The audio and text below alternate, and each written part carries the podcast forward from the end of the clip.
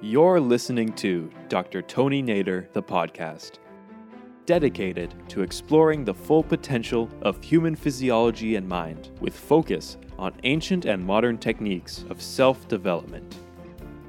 Spend some time with Dr. Nader, who is leading the way in the science of consciousness, and begin your journey to better understanding the relationship of mind and body, consciousness, and physiology right now.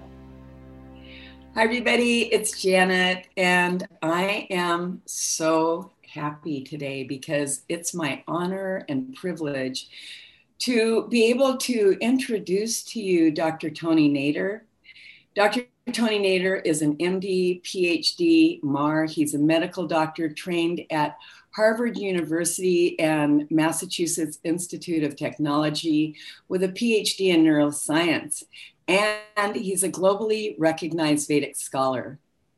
As Maharishi Mahesh Yogi's successor, Dr. Nader is head of the International Transcendental Meditation Organizations in over 100 countries. From the Americas to Asia, from Europe to Africa, Dr. Nader guides the Transcendental Meditation Program and its advanced practices and the practical applications of this technology in all areas of national life education, health, business, defense, agriculture, and more. Dr. Nader's vision is to bring happiness and health and peace to the minds and hearts of the whole world family.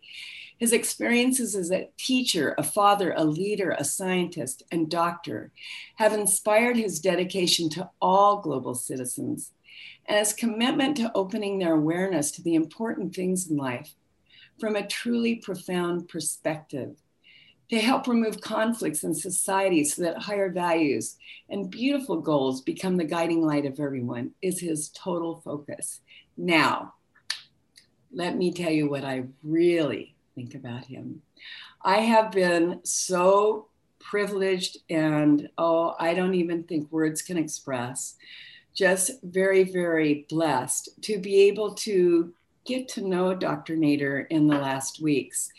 And what I want to tell you about him is many of you hear me constantly saying the importance of being the teacher, living the teaching. Being the teacher, living the teaching, that means being really aligned with your values and really not only speaking your truth, but being that truth.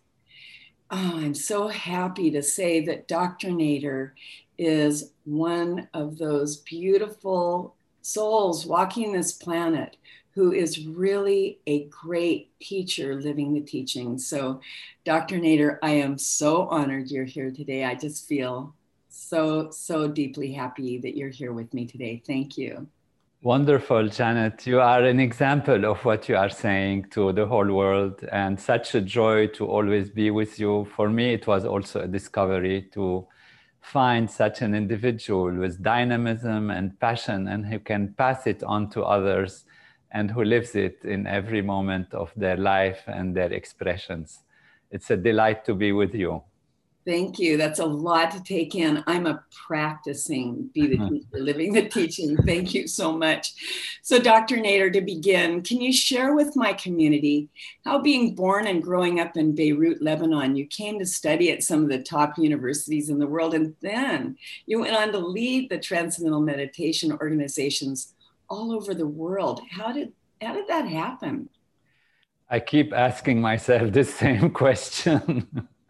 I started off, you know, uh, in a place uh, in the world which is not necessarily uh, at all significant or uh, important as far as size, as far as uh, you know outreach and all of that, but that had history and had um, some dimensions uh, as being an ancient part of our world. civilization started in the Middle East, or at least grew and progressed. And I had big hopes and big expectations, big dreams, um, and um, a big vision of what the world was and uh, the beauty of uh, creation and uh, all of these things that we grow up uh, starting to believe in. And then there was a terrible civil war that started there that led to untold suffering. Um, so the contrast was huge And the demand on me studying medicine uh, as a pre medical student and then a medical student, and the, the whole uh, suffering I saw in the emergency room and around me made me ask big, very big questions. So I wanted to know uh, what is the mechanism, what is going on in our mind and body that makes us do what we do, why people do these things that obviously are damaging uh, and destructive, and at the end of the day, everybody's losing. Uh, what is it for? Even though, uh, you know, sometimes they come from very high ideals and thinking of wanting things to be the best, yet they fight and they kill each other, unfortunately. And uh, so I studied medicine, psychiatry, neurology, and went into research to try to understand the basic functioning of the human body and its nervous system and it, the mind, and how those lead to our decision making. But then I was having, I discovered the wrong assumptions, the wrong starting points. And when you start from wrong assumptions, you can make right deductions and right conclusions from the assumptions, but your uh, conclusion are not so right after all uh, because you started from the wrong point of view. And the wrong point of view that I ended up discovering with time is that our reality is not a material one. So, what I was searching to understand from a physical material perspective, which is our body and how it develops and how it creates consciousness, ended up being upside down because I ended up discovering that consciousness is actually primary, that our awareness, our inner being are the source of the material life.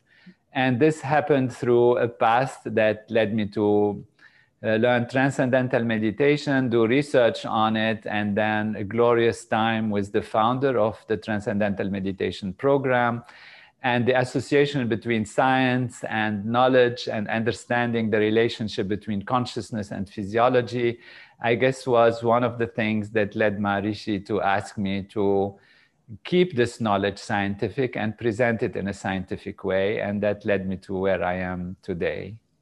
Well, I'm so glad it led you to where you are because where you are is so lovely in your book, you say that everything is consciousness. So I, I was really thinking about this. What does consciousness have to do with a person's ability to manifest the life of their dreams? You know, right now, people are really into, I got to manifest. I mean, my book is all about that, right? Living your passion.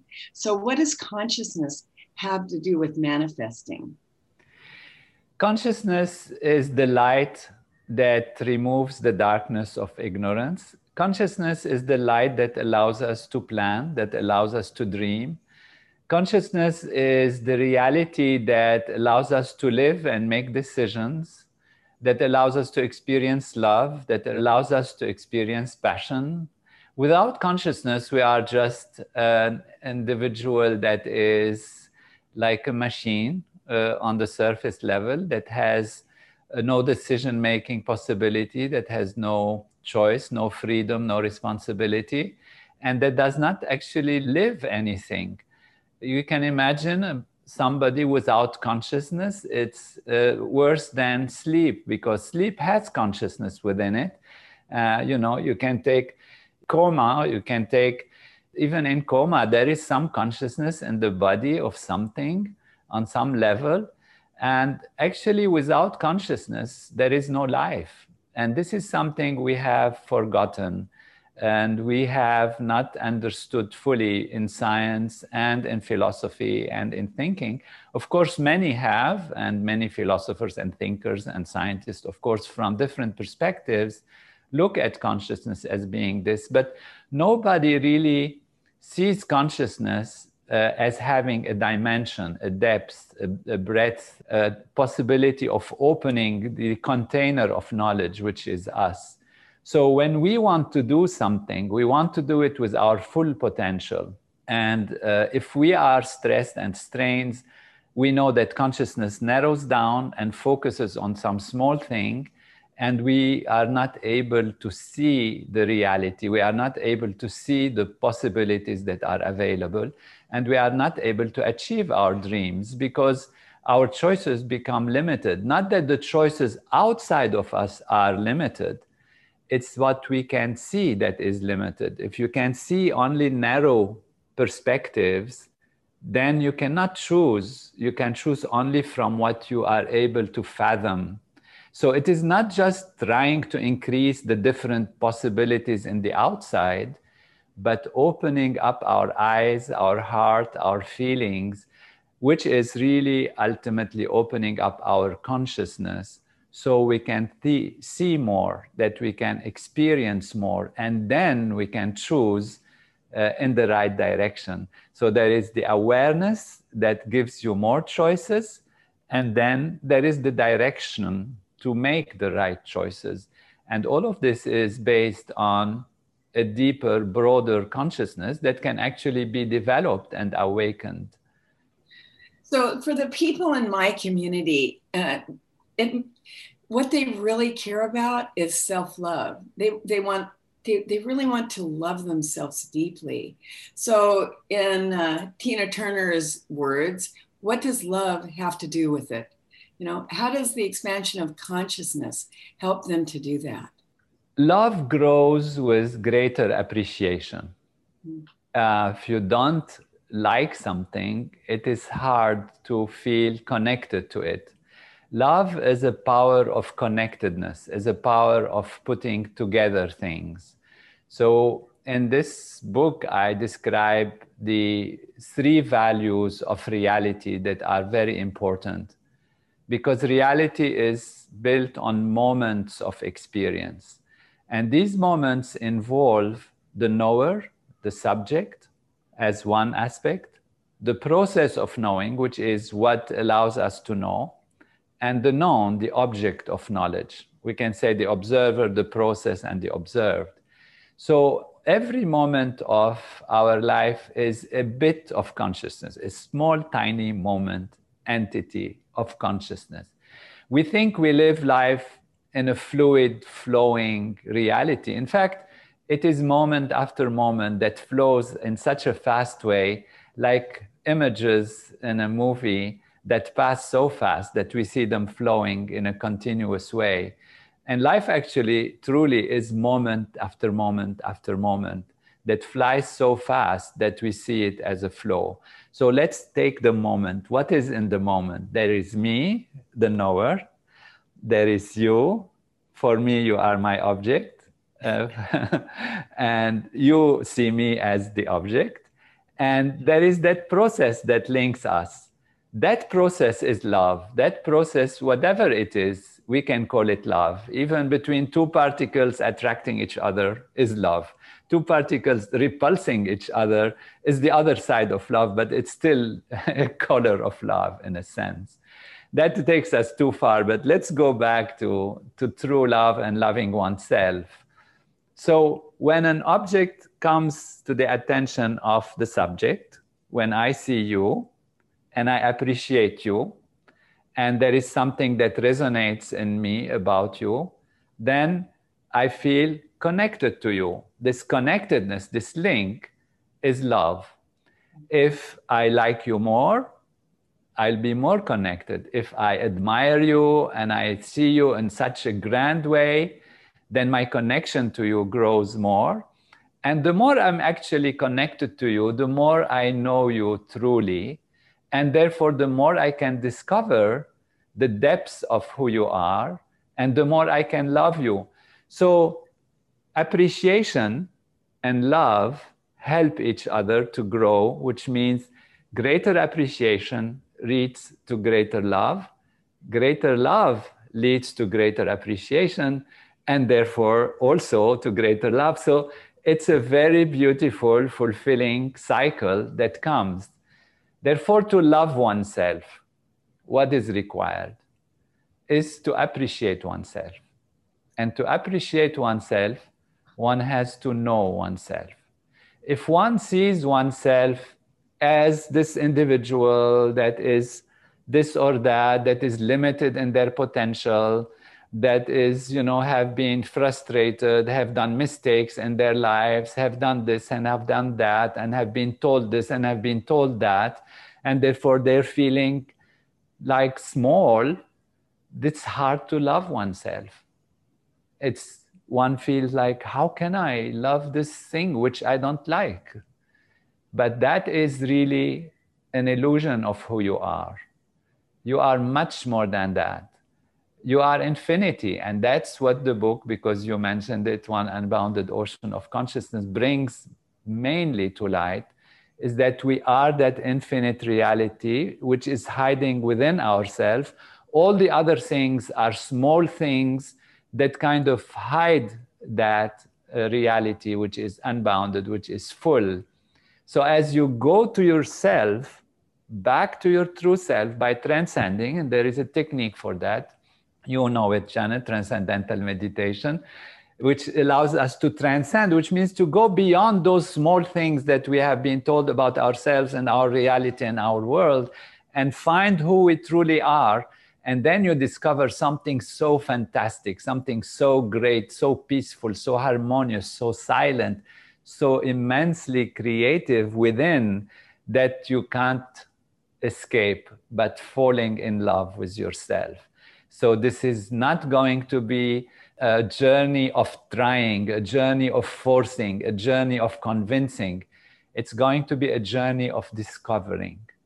Discover your true self, and you're going to fall in love with it. There is no other way to do it you are infinity and that is who you are. That's who we all are. And when you know it in yourself and start knowing it everywhere and in others you fall in the same love for everyone and for everything in your life. And so would you say that the more conscious so what, what i hear you saying is the more consciousness you have the more ability you have to love yourself and therefore the more ability you have to love the other you summarized it in two words. It took me several minutes. well, well, well done. It's exactly that. so the next question is very interesting because right now in the world we're experiencing massive separation because of this political climate. Now, I'm saying massive separation, so I want to just stop there. From an enlightened point of view, from an expanded point of consciousness, would one see massive separation? There is separation on the surface that can be seen. So the intellect is a discriminating power. It has to see what is different from what, and that keeps clarity in certain aspects. But the reality is one unified reality that manifests in these different different values you know, we can take an example. You want the plant, you put a seed in the ground, and you want the plant to grow and to be healthy and happy and bring a tree or a flower, and the tree brings more flowers and more fruits, and it expands. And this is the beauty of life expanding. So you put it in the ground. You have some water, you have some sunshine, you have some wind, you have some earth, you have some dryness, you have some and when you look at the component, they are very different one from the other. The sun, if it's too strong, it can burn it. The wind, if it's too strong and too blowing, it can break it or dry it. The water, if it's overwhelming, it can uh, rot it, it can wet it, and it does. It's, it can, uh, you know, make it vanish. And these are very contrary aspects on the surface. But when they are balanced, then your little seed will become a sprout and then they are keeping balance. It takes the nourishment from the field and then the balanced outside components help it to grow to become a powerful tree and flowers and fruits and the richness of life and you enjoy it in its multitude of effectiveness. But it's all one seed with one sap that is nourished and that becomes all the different outside values on the surface that can be seen as contradictory, but let that difference be a joy for life of richness of possibilities and of also ability to grow rather than to clash with each other. If the leaf is going to say, I am green and the flower is uh, is yellow and we don't like each other and green is the right thing and yellow is the wrong thing and uh, people look at the yellow they don't look at the green or this and that. That is swimming on the surface. If the leaf says i am the sap and the the yellow uh, petal is also the sap but we kind of have appeared differently but the yellow makes me beautiful i support it also we have different aspects there, but we have unity within. When consciousness is on that level, then consciousness is on the level of the unified reality, which is the true reality.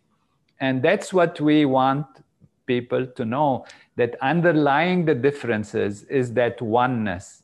We are one. And the outside is just the richness of outer expressions that make our life richer not just flat nothingness. Otherwise, what would be the purpose of it all?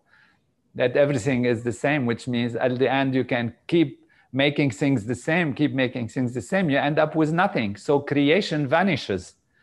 Creation is a joy of life, a joy of expressing differences. And differences, as we said, can be there to nourish each other and create richness on the outside we should be on that level of consciousness that allows us to use differences for growth and development and nourishment. So my question is, and, and I love what you're saying, and, and I totally can resonate with it. And I'm still thinking that for many people in the world, there is this ill will and opposition like never before. And things are so bad that last month in the US, more citizens bought guns than at any other time in history. And if I went to those people that went out and bought guns and said, now stop, you don't need that gun, you know, we're all one, um, I don't think that's going to resonate. So, how is what you offer in your book, how can that be a practical solution? In other words, if you were the one going to those guys who bought guns, and um, you were speaking to them, how would you speak to them? What would you say to them so that they would hear you? Or, or, or is it not possible? Is knowledge, what I'm hearing you say, that knowledge is structured in consciousness and that there's different degrees of consciousness based upon the stress that one has in their physiology. So, is it even possible? To, or is it like that? Can you share what you would say? there is fear. When there is fear, there is a reaction to fear. And when there is something that happens that limits consciousness and narrows it to seeing only certain solutions and certain perspectives, then people jump onto that. And that is due to stress and strain and uh, whatever history of stress and strain one has had in the past, or prejudice, or uh, you know, fears or whatever information or misinformation has been there that builds up in the physiology as a filter that prevents one from seeing reality in its true reality and its true fullness. And this adds on itself and creates issues and problems that cannot be solved only and certainly not fully on the level of the intellect, on the level of understanding, on the level of logic, because there is something more profound that is inherent in our nervous system and the limbic system and the different parts of the brain that are there to prevent us from uh, facing, you know, to protect us in times of danger and uh, fight and flight response and all of that. And when these parts take over, the human reality comes from an evolution that uh, you know prioritizes protection against danger. So the higher parts of the brain, therefore, are uh, not put in the limelight. They are actually shut down, like when you are under danger. If you face a snake or uh, you face a tiger, it's not the time to think about poetry and music and high you know higher values and all of that. You just shut off your brain and just deal with it right now and then. And so this is good. It's protective. We've been in the jungle and we've had these things and our nervous system reacts like that. Now the problem is we transpose this into our modern life and society where these things are no more necessary. It's no more necessary to shut off the entire brain just because there is a car that made noise in the street. But the interpretation somehow uh, leads to this, and there is a mix up. And then, of course, there are other things that play into the, the situation that lead to narrowing of awareness, narrowing of consciousness. And there you really cannot see, you cannot see logic, you cannot see reasoning, uh, because reasoning and logic happen in higher parts of our nervous system. This is where our higher consciousness is. You're reacting from an instinctive, protective level. What you need is to remove the stresses, to calm down within, realize that life is on a different level and therefore wake up to the solutions of life that are more profound and more easy and have better solutions than fighting and being afraid of things. And so um, I can take an example of something independent, if you like. You know, when I was at medical school, I had a professor of pulmonology, which is the study of the lungs and the breathing and all of that.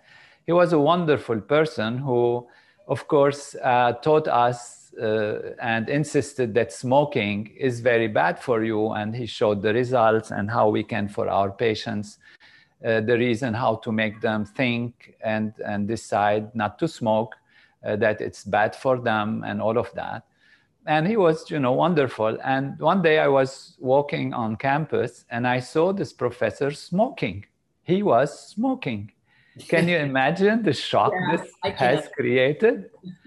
And i just i was quite you know friend to him. And i came and i said just why don't you live what you say? As janet has been telling us from the beginning and he said, I understand intellectually, I know, and I want you to never do it, but I cannot. I have been habituated. I, you know, tried so many ways and I couldn't stop smoking. And it dawned on me this is not just somebody who knows so deeply scientifically that they should not do it. He is teaching it. He is the wanting to be the example of it. Yet he does it because he cannot do it so there is some other mechanism that is going on.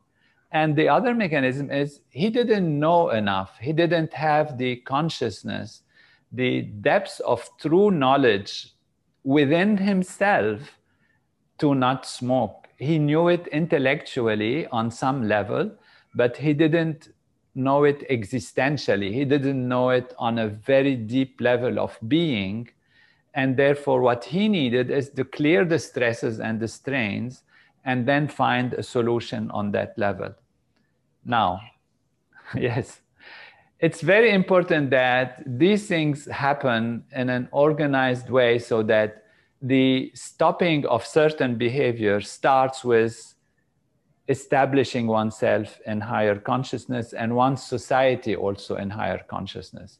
So, outer action requires stability within for the individual and for society also. And you know that means what these people who buy the guns do, they're doing it from a certain level. Uh, we cannot you know discuss or or dissect uh, the individual reasons for that but we know there are reasons and they do it. And when society is more peaceful, the collective consciousness has been raised, there is more harmony, then naturally uh, these things will be transformed into something else. Maybe they'll, you know, they, if they like guns, they'll buy them for exercise, for sports, or something. You know, there are all other possibilities, but not with uh, this intentions to, uh, you know, to just use this as the ultimate protecting value, whereas the ultimate protecting value truly is in consciousness and awareness of the individual and in harmony and peace in society. So, back to the professor. I had a question. back to the professor. You know, you said that um, intellectually he understood, but he wasn't living it on the level. He couldn't integrate it. He couldn't be that on the level of being. And so, is that a mistake? Because you know, there's this saying that that I hear a lot, and and that I espouse as a matter of fact. I think that's probably why I hear it. That that every moment is a gift and that there are no mistakes in the universe. So can you can you apply that logic to that? Does that where where does that fit in? Mm-hmm. That is it that that the universe or God, nature, higher power is using that individual as a tool in the hands of nature. He's doing exactly what he needs to do in that moment. And if he knew any better, he would. Can you can you speak on that? Well, this is really one of the very big questions in life, you know. it's a very big question because it's a question about mistake. Where would mistake come from in an orderly universe? It's a question about responsibility, which is meaning uh, we have freedom and we have choice, and therefore we can choose things that are not in tune with the universe it's a mistake it's a question about purpose. What is the purpose of what he's doing and what he has been made to do? If this is a creation and there is a purposeful creation for everything has a meaning and therefore everything is within a context. So these are really the very big questions in life that have you know that not we are just questioning. These have been questioned or asked and thought through throughout history by the greatest philosophers and thinkers and modern time scientists and and analysis of this. And this is really the crux of the themes that are in the book uh, that are being discussed. Um, now as an answer to this in a short way but one has to go through the logic step by step really to fully get it uh, that it doesn't become a dogma okay you have to believe in this because then it's another belief system which is not what we are proposing. We're proposing a logical understanding of what is going on so that we can make our own decisions and understand why things are as they are. But as a short answer it is we do have freedom. This is a big huge question if we have freedom on a high level, and I discuss freedom from different levels, there can be freedom that leads to randomness, that we that gives us no choice, but there can be freedom that allows us to choose, consciously choose, and choose from options that are presented to us. So, as consciousness grows, there is greater freedom, which entails greater responsibility. And therefore, what the mistakes we can do can be our responsibility. It's not necessarily at all a big, huge part of a design. The design is to give us freedom. And to truly give us freedom means to allow us to go against the law, because that is what freedom is. You can choose what you like. And if there is a best way to act, then we can use that or we cannot use that. And therefore, a mistake can be there. So mistakes can be there because there is freedom. So this is a consequence of freedom. Freedom leads to the choice of mistake. Now, we don't choose to make a mistake because we want to make a mistake. We choose something because we don't know how to do better or we're unable to do better and that is based on how we have been built and the decisions that we have made before. Because freedom is something today but doesn't mean the universe is in a chaos. Freedom is something that leads to consequences. So there is law and order. At the same time there is freedom. And when you choose something that leads to a reaction or an effect from cause and effect so if you choose to plant an orange tree, you will be getting oranges in some years.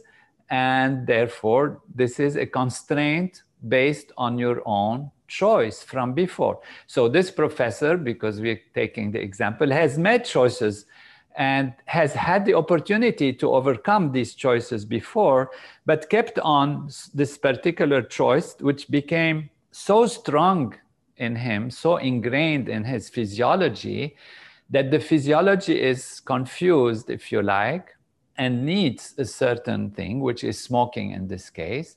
And that's the result of his previous choices that are repeated. And as they are repeated, they created a certain pattern and a certain way of being that leads to his inability to overcome the intellectual understanding that he has.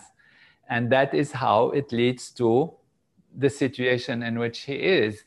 Not that there is some creation power or energy that put this thing in him and made him do this, and therefore, you know, uh, he is just a victim of the creation power and all these are the real big questions and it's very important to be able to resolve them so we can come to an understanding of our life and an understanding of where we're going and what we can do about it. So wouldn't you say then that the answer for the professor was simply that if he wanted to stop smoking he needed to expand his consciousness so that it's an effortless experience because he has expanded consciousness and therefore he has a stronger uh, he has a stronger ability to say no to something that he knows isn't right for him. Is that a yes? Absolutely. Absolutely. Suppose there is a pattern. Let's imagine a pattern.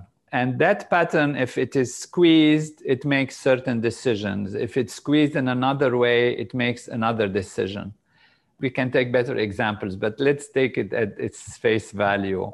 Uh, and if it's then put in the right place and the right way, then it leads to the best possible decision making.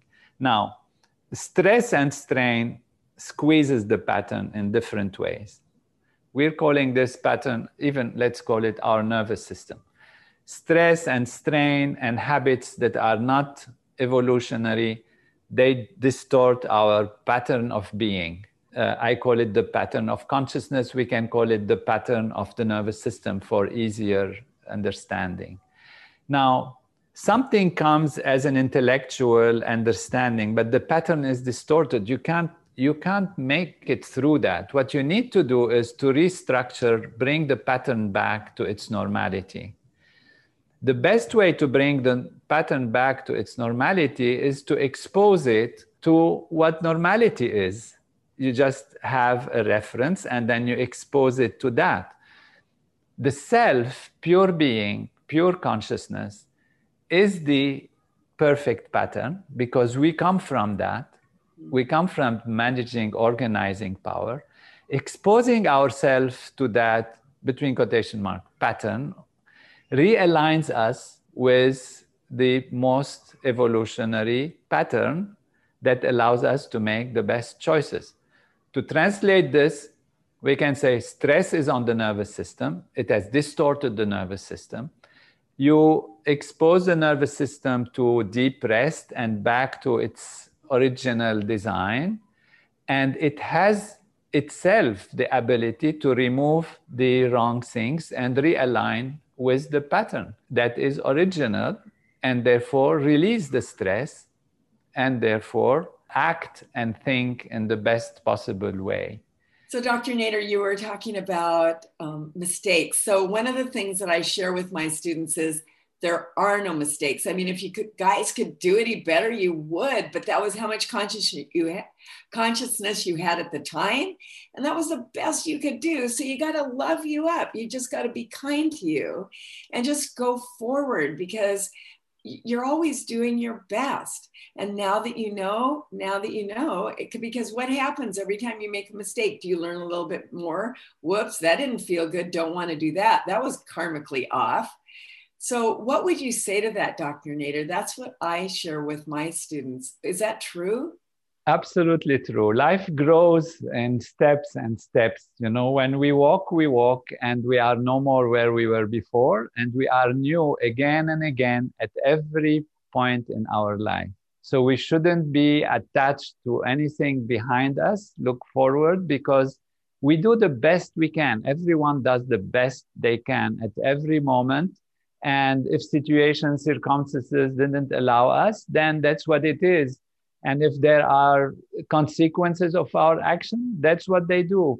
That's what they are. What we want is we should be responsible for what we are now to do it the best way what we can and then move forward. And the person who was there you know, a few weeks ago or a few years ago that we associated ourselves with is no more the same, is no more the same.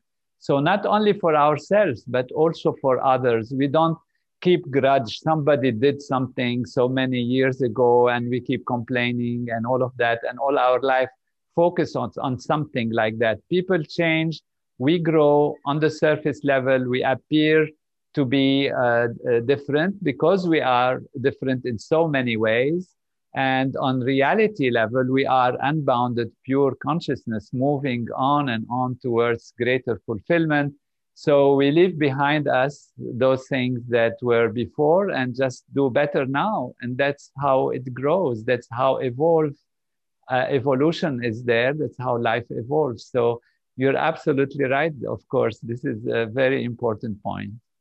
and you were absolutely right when you said there are mistakes and the and and so when you said there are mistakes how does that go with what you just said how does that this is due to freedom when we are free and we don't know better then we act it's better to move than to sit and consider oh i'm worried to do a mistake and all of that it's important to keep moving and keep moving and evolve. And then mistakes, they lead to consequences. But as we grow, we can take care of those uh, consequences and move on. So we don't carry on ourselves the load of the mistake on our consciousness and uh, narrow our reality and understanding of ourselves based on some mistake that was done. Ourself is much bigger than that. And mistakes are just a small thing that we can deal with if there is a need. But we are much bigger than that. You knowing yourself and experiencing yourself to be so big, then the mistake becomes, you know, whatever a little tiny something, a little debt that has to be paid, but become infinite. And then whatever debt, whatever small things comes your way, it's so small compared to who you are that you don't have to worry about it that leads me to this next question. Now, I've been able to, to uh, spend some time with you in this last month, and you seem to just be in this what I call flow. I mean, no matter what, you you just seem to be in this flow. Were you always like this? And do you do you ever have moments when you're out of flow or or what is life like for you? And what was life like for you like everybody you know we have moments where we feel now it's time to sleep now it's time to eat now it's time to rest now it's time to stop and now it's time to transcend. And then every uh, point in life leads us to another point. and uh, like everyone uh, we grow and evolve. And this is my story like everybody's story. I was lucky to practice transcendental meditation and to stabilize more and more this inner silence within me. And that leads to the ability to be more silent within even while acting on the outside. And therefore uh, depending on the circumstances and the situation, then the flow comes by itself in a spontaneous way. Uh, and so, you know, anchored in the self, uh, we perform action that is more fulfilling to ourselves and that allows us to fulfill our goals and desires and respond to the situations and circumstances. So it's a process, and like everyone, I've been through the process, and I was lucky to practice regularly transcendental meditation and to see this flow. And flow also goes when I sleep. I have to sleep. I sleep. You know, I have to dream. Dreams come and naturally. so it's a process, and it grows with us so I, I would love to ask you do you have any final words about what other people can do to i mean everyone I've introduced you to has come back to me and said, Oh my God, you know, he's so light, he's so loving, he's so deeply connected. And that's what all of us want. That's really what all of us want. Everyone, even the worst perpetrator, just doesn't know how to get it, right? So, can you share what are the practical steps that people can do from your book, One Unbounded Ocean of Consciousness? You know, number one, they could buy your book, and I, I, I highly recommend that to anyone who is listening, by the way other than reading this beautiful book that you've written that, that talks just so clearly about the purpose of consciousness and why it's important and what are the practical applications, can you share right now? Can you give them a little sneak preview? What are practical steps that they can take? Because my community is a community of people who really want to be of service to humanity. So, what are the steps that they can take so that not only do um, their own lives come into flow, but they can contribute to helping create a world that works for everyone. Can you share? Yes, there are many things they can do. They can start by listening to you and to your wisdom and your knowledge. And those who with you are great transformational leaders uh, that are leading people to do the right thing, uh, thing in the right way, because whatever we expose ourselves to in our life grows stronger in our life. You, you know, you do something over and over again. If it's smoking, then it becomes stronger and stronger and overtakes you. If it is music, you become a musician and you enjoy that field of life. It is science, you train your mind and all of that. So whatever we do can be important. Even food, you eat the right food, the right balanced things, the right exposure to beautiful and nourishing and holistic things, they lead to some imprint on you, some effect on you. The highest thing that you can expose yourself to is your own self, your own being, because that is the self of all that there is.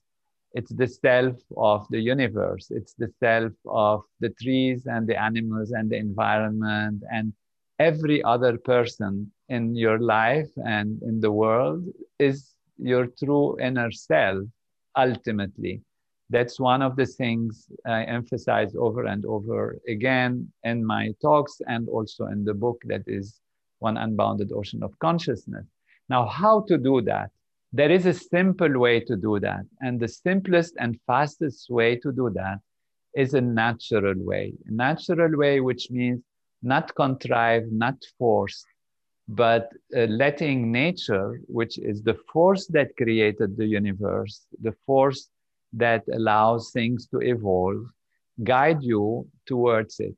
And that thing is not outside yourself it is within yourself. We are all looking for more, but we look for more towards the outside. There is a program, Transcendental Meditation, that has been the blessings for me in my journey and in my discovery and my understanding that allowed me to close the eyes and go within and naturally transcend, which means go beyond those surface values, which themselves can be very nice to have, but go to that which contains them all, which is the source of all of them, and then realign my pattern of thinking, my pattern of being with the infinite reservoir of creativity and intelligence that is within us. This helps us to know ourselves, and since ourself, our true self, is so grand, to love ourselves, be with ourselves, but also to experience that infinity within that allows us to come out strong and clear with broad comprehension, big vision, ability to make the right choices and live life in its fullness. This is transcendental meditation. This is the, the technique that I have cherished and that led me to wherever I am now.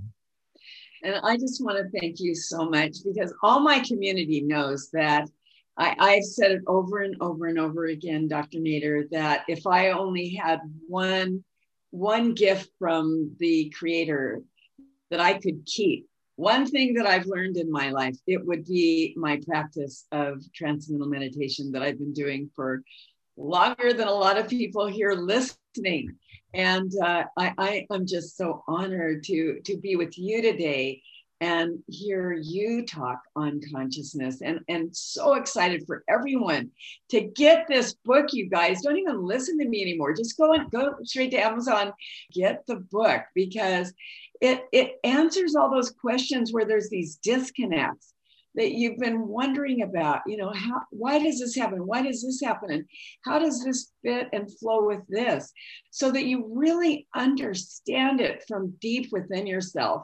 And then as dr nader just shared and as i always share with you as well go to a transcendental meditation center and see for yourself.